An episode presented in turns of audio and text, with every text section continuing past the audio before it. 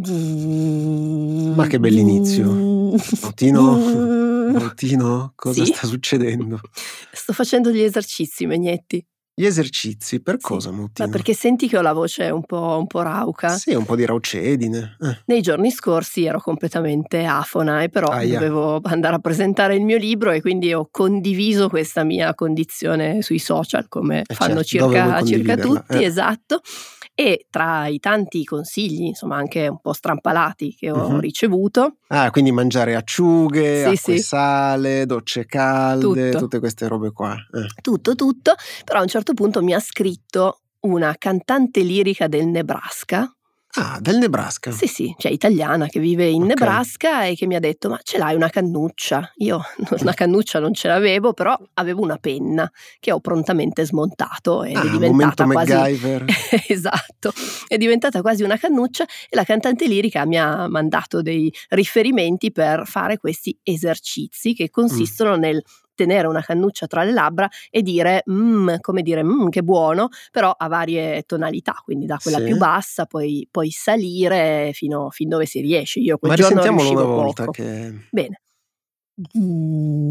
Ok, perfetto.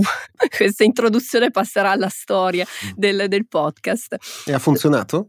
Ha funzionato, sono riuscita a fare un'ora di presentazione con una voce che Ottimo. non era ovviamente a livello di cantante lirica, però comunque riuscivo a farmi sentire. Sono poi andata a cercare della letteratura in proposito ed Anche effettivamente alla fine la scienza dobbiamo cercarcela.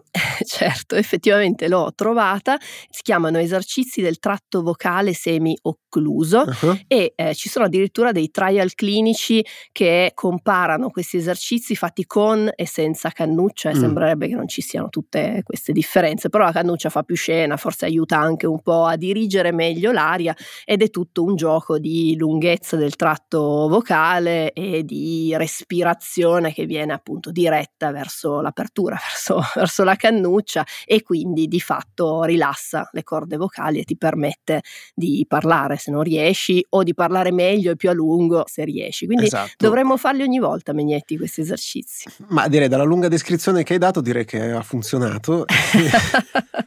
Però intanto oggi parleremo d'altro, e cioè di sigarette elettroniche e salute, di carne coltivata, astronavi ed editing genetico e infine di una grande dote dei pipistrelli.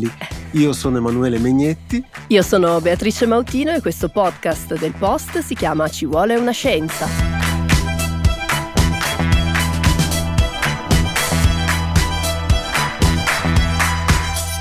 Svapare, verbo intransitivo, fumare una sigaretta elettronica emettendo il caratteristico vapore simile al fumo, derivato dal sostantivo maschile vapore con l'aggiunta simultanea del prefisso s e del suffisso are. Megnetti, allora, Sì. forse ho sbagliato podcast e mi sembra di essere finita in Amare Parole, quello di Veragheno.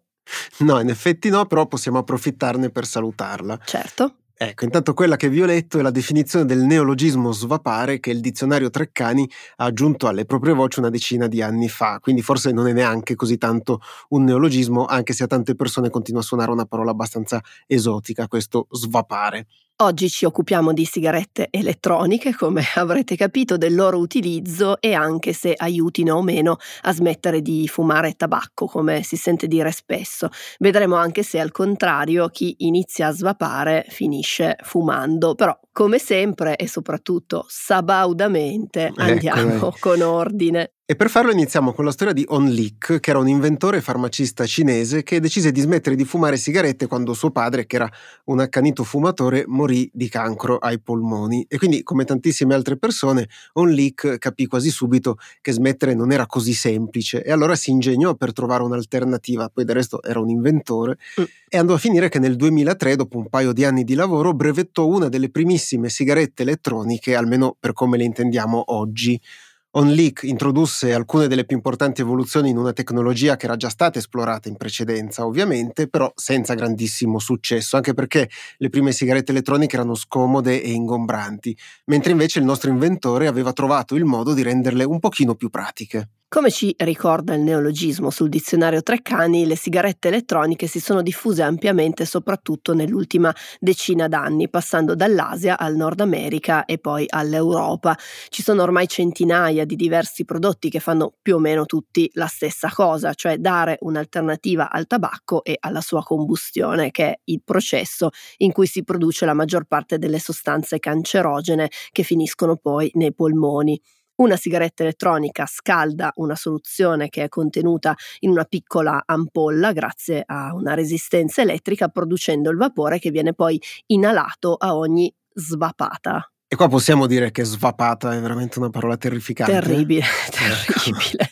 Però cercheremo di usarla con parsimonia. Ecco. Comunque, tra gli ingredienti di questo liquido troviamo il glicole propilenico, che è un additivo che viene spesso utilizzato nella diluizione delle soluzioni, il glicerolo, che è una sostanza oleosa la glicerina, come spesso viene chiamata, è glicerolo a una certa concentrazione per intenderci e alla fine aromi di vario tipo che servono per dare al vapore un profumo o per farne percepire il sapore in bocca. Inoltre nell'ampolla può essere disciolta della nicotina che è il composto che contribuisce a dare poi la dipendenza dal tabacco. E questa nicotina può essere presente in concentrazioni diverse a seconda delle preferenze, ma anche degli obiettivi di chi ha deciso di usare la sigaretta elettronica. Chi fuma e vuole provare a smettere spesso inizia per esempio con delle soluzioni alla nicotina con maggiore concentrazione, cercando poi di ridurne sempre di più la presenza fino ad arrivare a svapare prodotti che non abbiano la nicotina. Poi dobbiamo anche dire che la dipendenza, cioè quello che rende difficile smettere di fumare,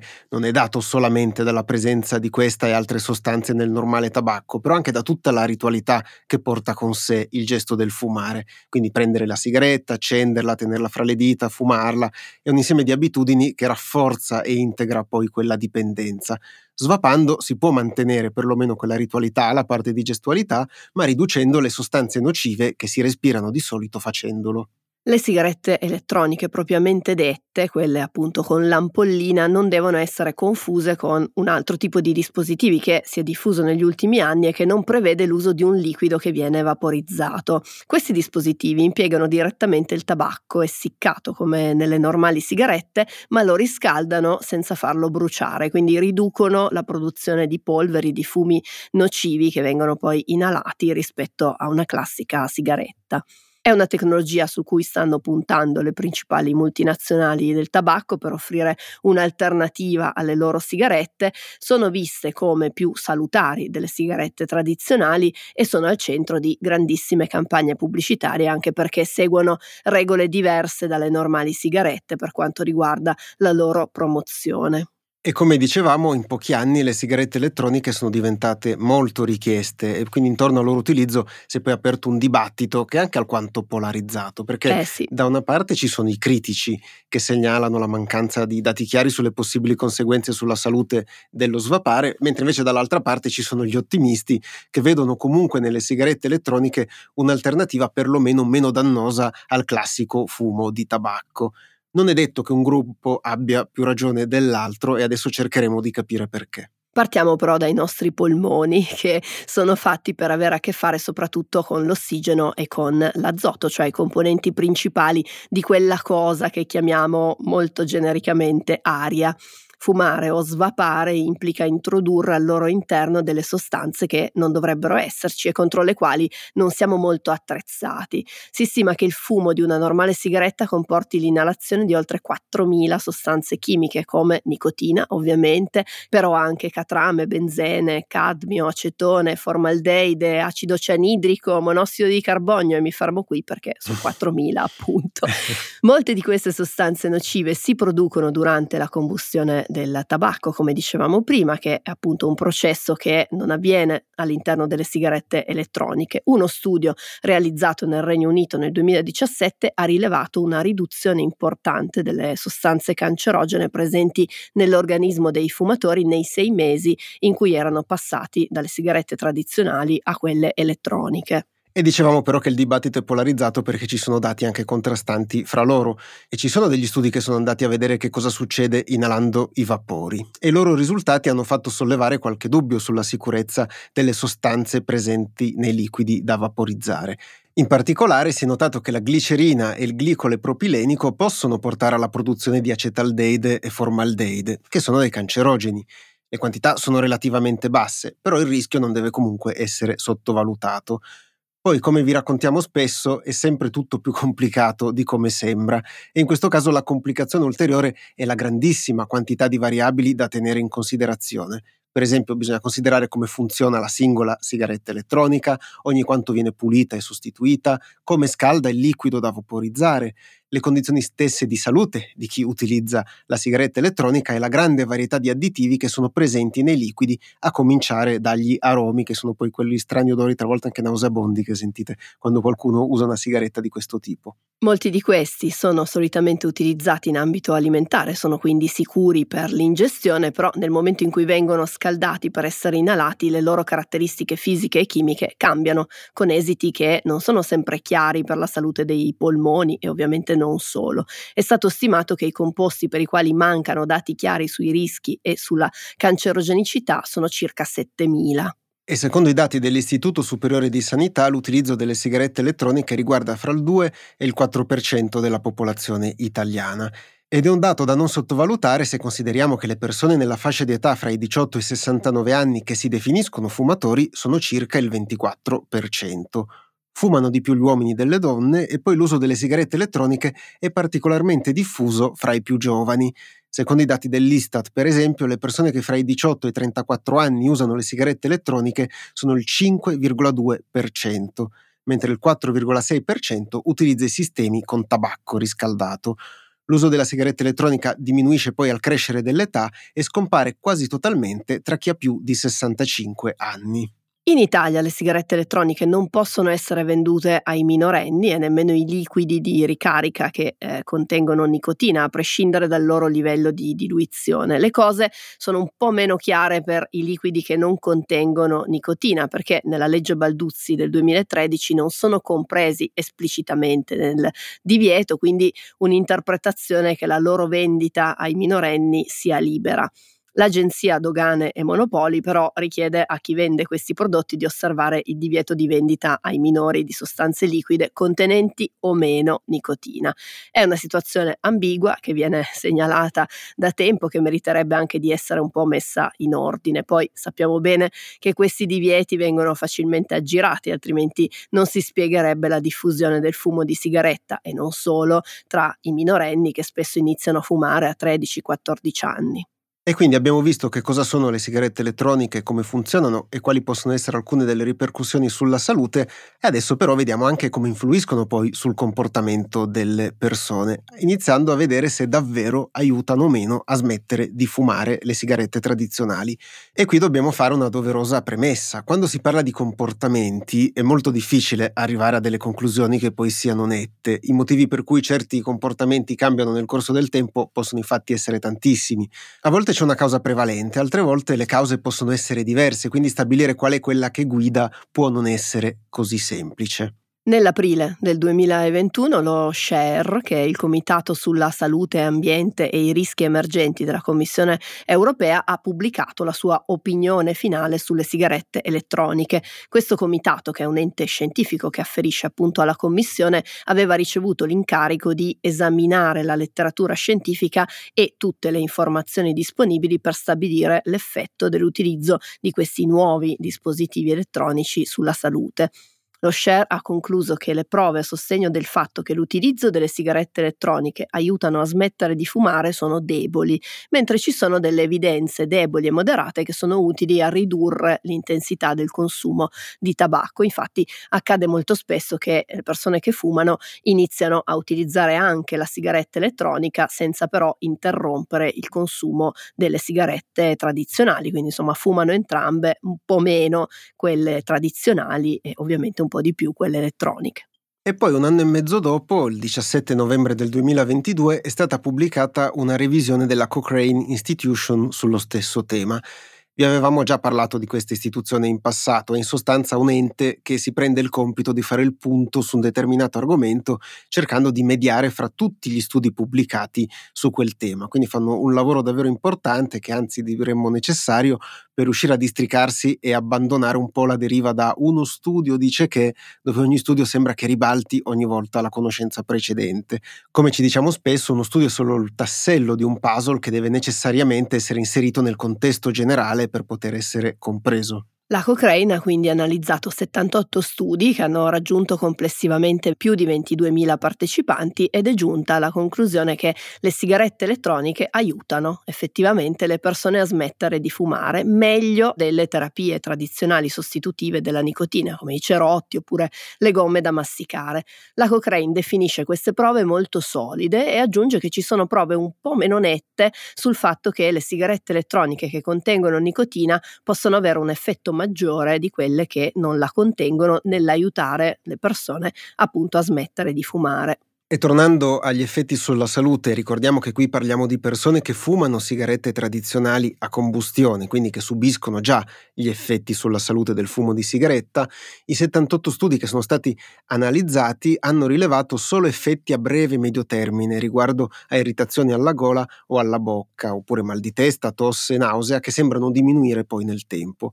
Non ci sono però ancora dati a lungo termine, quindi uno di quei casi in cui bisogna aspettare, continuare a monitorare e man mano vedere come va. Del resto le sigarette elettroniche non ci sono da tantissimo tempo. Fino a qui abbiamo parlato di persone che fumano e che vogliono smettere, però come la mettiamo con chi non fuma e inizia a svapare? Ecco. Lo Share, sempre in quella sua pubblicazione del 2021, aveva concluso che ci sono prove che le sigarette elettroniche possono rappresentare una porta d'ingresso verso il fumo per i giovani giovani e ci sono prove convincenti che gli aromi, quelli di cui parlavamo prima e che tu definivi insopportabili, abbiano un ruolo determinante nell'attrarre potenziali consumatori. Questo è il motivo per cui è stato anche proposto di vietarli in una maniera analoga a quanto fatto per le sigarette tradizionali che grazie a una direttiva dell'Unione Europea del maggio 2020 sono ormai vietate. E però lo scorso 13 novembre la rivista JAMA International Medicine ha pubblicato l'analisi di un sondaggio che è stato svolto su scala nazionale negli Stati Uniti e realizzato tra il 2013 e il 2021 sui giovani adulti, cioè sulla popolazione compresa fra i 18 e i 24 anni. E i dati rivelano che mentre la percentuale di giovani adulti che utilizzano nicotina per inalazione, quindi fumando o svapando, è rimasta relativamente stabile negli ultimi dieci anni, i tipi di prodotti che utilizzano sono però cambiati. C'è stato un netto passaggio dal fumo di tabacco all'uso delle sigarette elettroniche.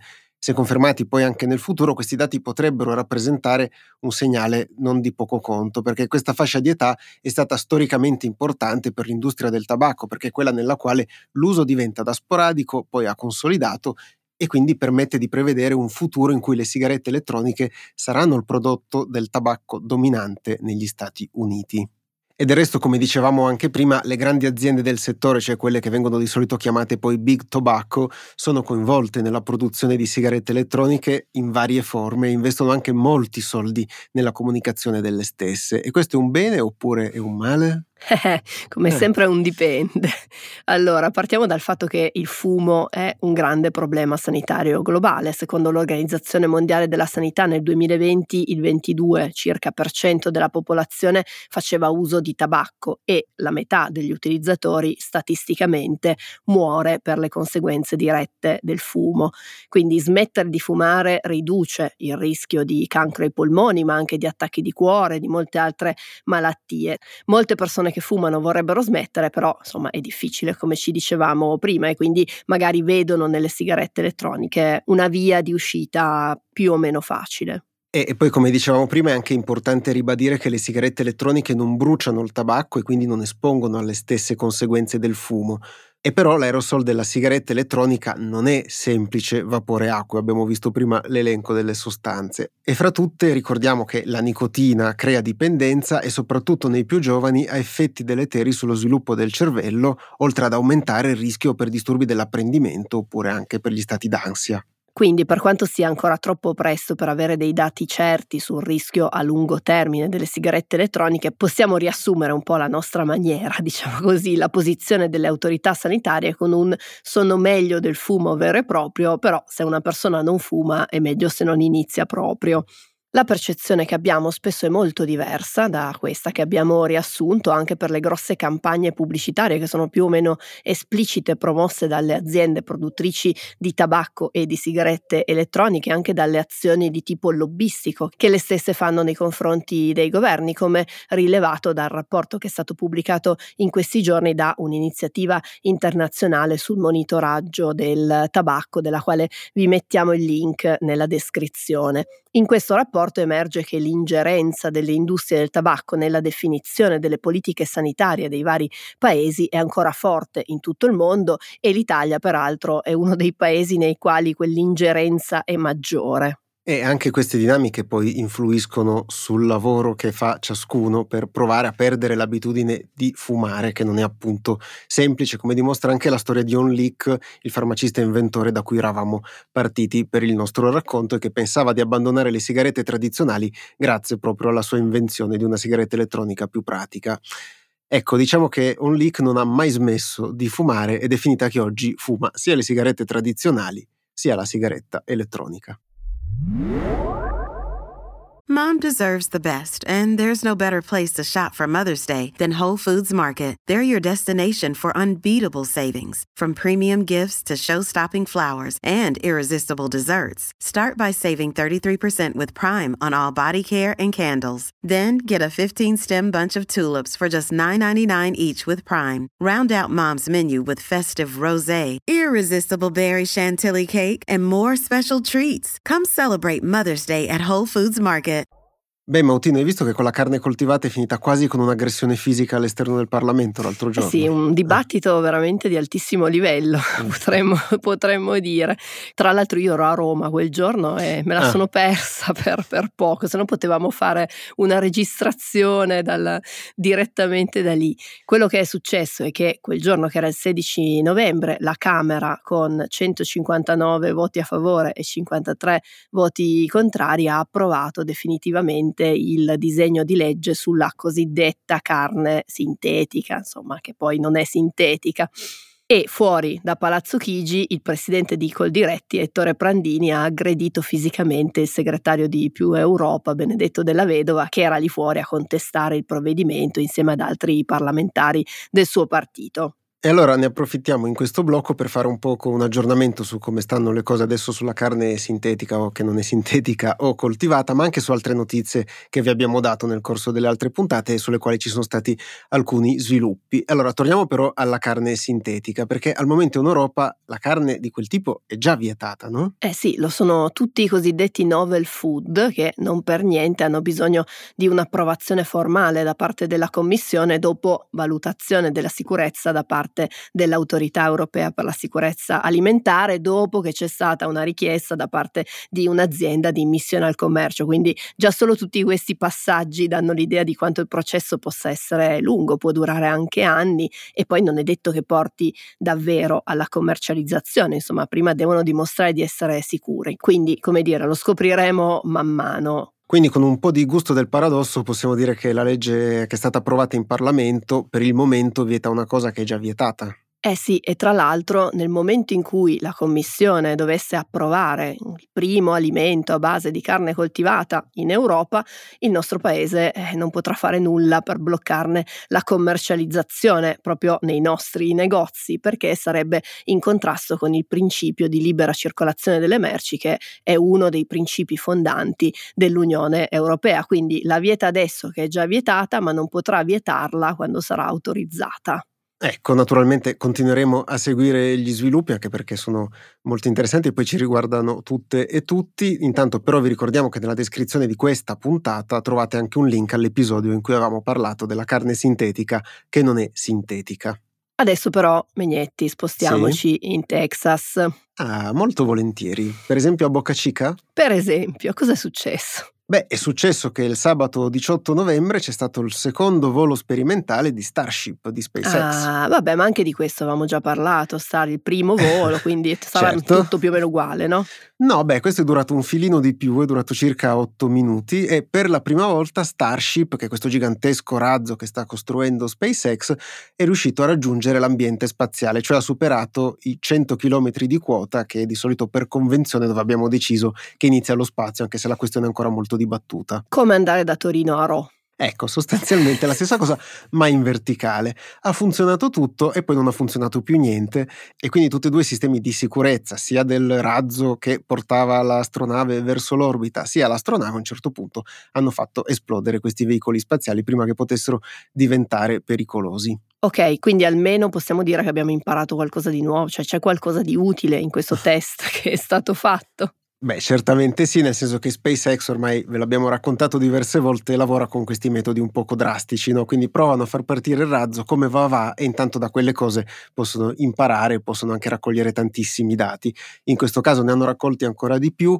hanno anche sperimentato un nuovo sistema per separare Super Heavy, che è questo grande razzo che sta sotto l'astronave che la spinge in orbita, fare in modo che questi si separassero quando avevano ancora entrambi i motori accesi, una pratica che usano da tantissimo tempo i russi e che serve proprio per ottimizzare la fase del lancio. Questa cosa ha funzionato, quindi bene così. Certo però, visto che i piani prevedono di usare questa astronave al più presto possibile per iniziare a tornare sulla Luna con nuovi equipaggi, ecco forse la NASA sta guardando con un poco di trepidazione perché i progressi vanno un pochino più lentamente, perlomeno di come erano stati prospettati da Elon Musk, che è poi il capo di SpaceX, ma sappiamo anche che Elon Musk, se gli chiedi che ore sono, ti dice che è dopodomani, quindi è molto ottimista su queste cose. E sembra che sia davvero dopodomani in un altro settore, cioè quello dell'applicazione della tecnica CRISPR-Cas9, di cui abbiamo parlato appunto diverse volte, nella terapia genica. Eh sì, perché il 16 novembre, insomma è successo tutto alla fine della scorsa settimana, possiamo dire. sì. Il 16 novembre le autorità sanitarie del Regno Unito hanno approvato la prima terapia genica basata appunto, come dicevi tu, su CRISPR-Cas9 per due malattie genetiche che colpiscono il sangue, che sono la beta-talassemia e l'anemia falciforme. Ne avevamo parlato nelle scorse puntate, avevamo anche poi dedicato una puntata per spiegare che cos'è CRISPR-Cas9 e la potete andare a recuperare, trovate il link nella descrizione sempre di questo episodio ed Resto Mautino, visto che ci piace vincere facile, alla fine dello scorso anno avevamo previsto che ci sarebbero state novità con le prime autorizzazioni per questa tecnologia, non che fosse così difficile prevedere. Esatto, no? era una notizia insomma, attesa, si trattava semplicemente di capire quando e poi chi avrebbe approvato per primo questa, questa terapia. Il trattamento in questione si chiama Casgevy ed è stato sviluppato dall'azienda americana Vertex Pharmaceutical insieme a CRISPR Therapeutics che è la società svizzera che è stata cofondata da Emmanuel Charpentier, che proprio per l'invenzione di quel sistema CRISPR-Cas9 ha vinto il Nobel per la chimica nel 2020 con Jennifer Doudna. Si tratta di una terapia genica, quindi lavora direttamente sul genoma delle cellule dei pazienti, in particolare delle cellule staminali del midollo osseo, quelle che daranno poi origine alle cellule del sangue. Questo perché sia nella beta-talassemia sia nell'anemia falciforme ci sono dei problemi nella formazione dell'emoglobina adulta, quindi quella che tutti noi e tutte noi abbiamo all'interno dei globuli rossi e che è responsabile del trasporto dell'ossigeno nel sangue. Questo farmaco avanzato è in grado di riattivare l'emoglobina fetale che tutti perdiamo dopo la nascita e renderla operativa quindi è come se la sostituissero a quella danneggiata. È sicuramente una buona notizia, poi naturalmente non si conoscono ancora tutti i dettagli e soprattutto i costi di questa terapia, anche se si sa già che parliamo di costi molto alti, si parla di centinaia di migliaia se non di milioni di euro, come quelli del resto di tutte queste tipologie di terapie così avanzate.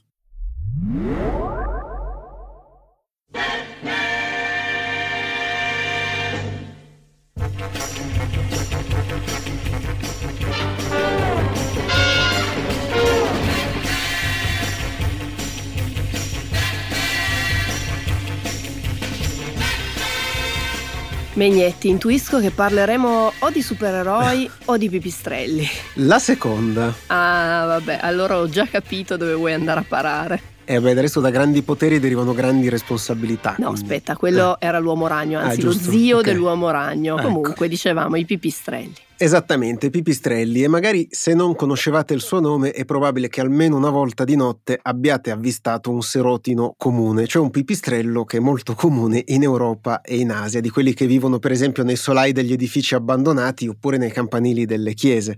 Hanno una pelliccia densa, il cui colore di solito è bruno-grigiastro, e sono anche piccolini. un adulto supera raramente i 7 cm di lunghezza e non è un dato da poco. Adesso capiremo perché, perché sono piccoli, ma hanno una dote nascosta, forse neanche troppo nascosta, Mautino. Già, perché questi pipistrelli hanno un pene enorme. Ecco. che nel momento dell'erezione raggiunge in media gli 1,6 cm, cioè è lungo il 22% della lunghezza del pipistrello stesso. Quindi sarebbe come se un uomo alto 180 cm avesse un pene di quasi 40 cm.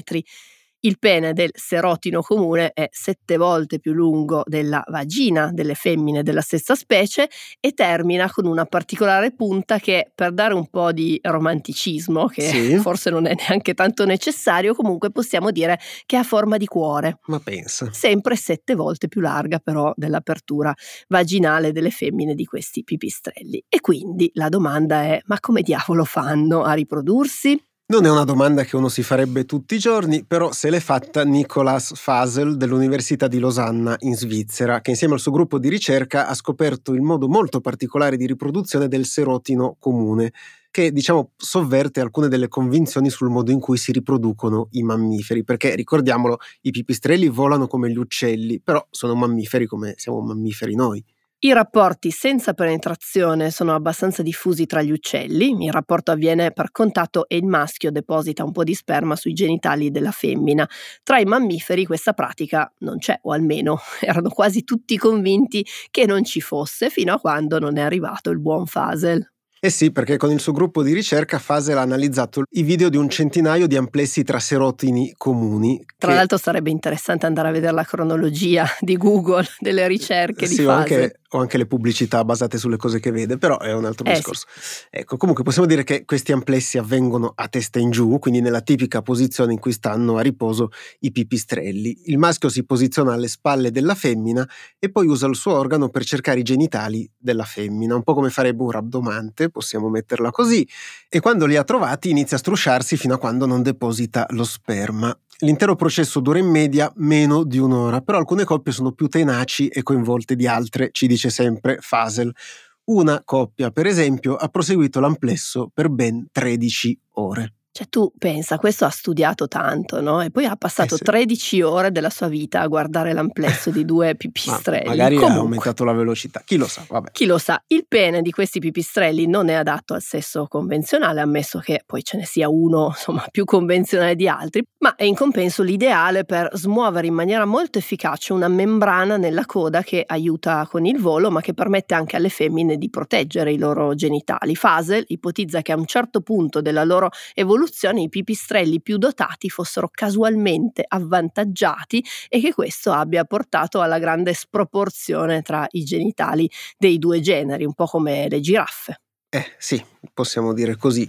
Fasel dice che per trovare ulteriori conferme alle ipotesi sarà però necessario studiare il modo in cui si accoppiano altre specie di pipistrelli e per questo adesso ha in programma di sviluppare una sorta di osservatorio, cioè una scatola con delle telecamere collocate in tante angolazioni per riprendere più nel dettaglio possibile le piccole grandi manovre di questi mammiferi.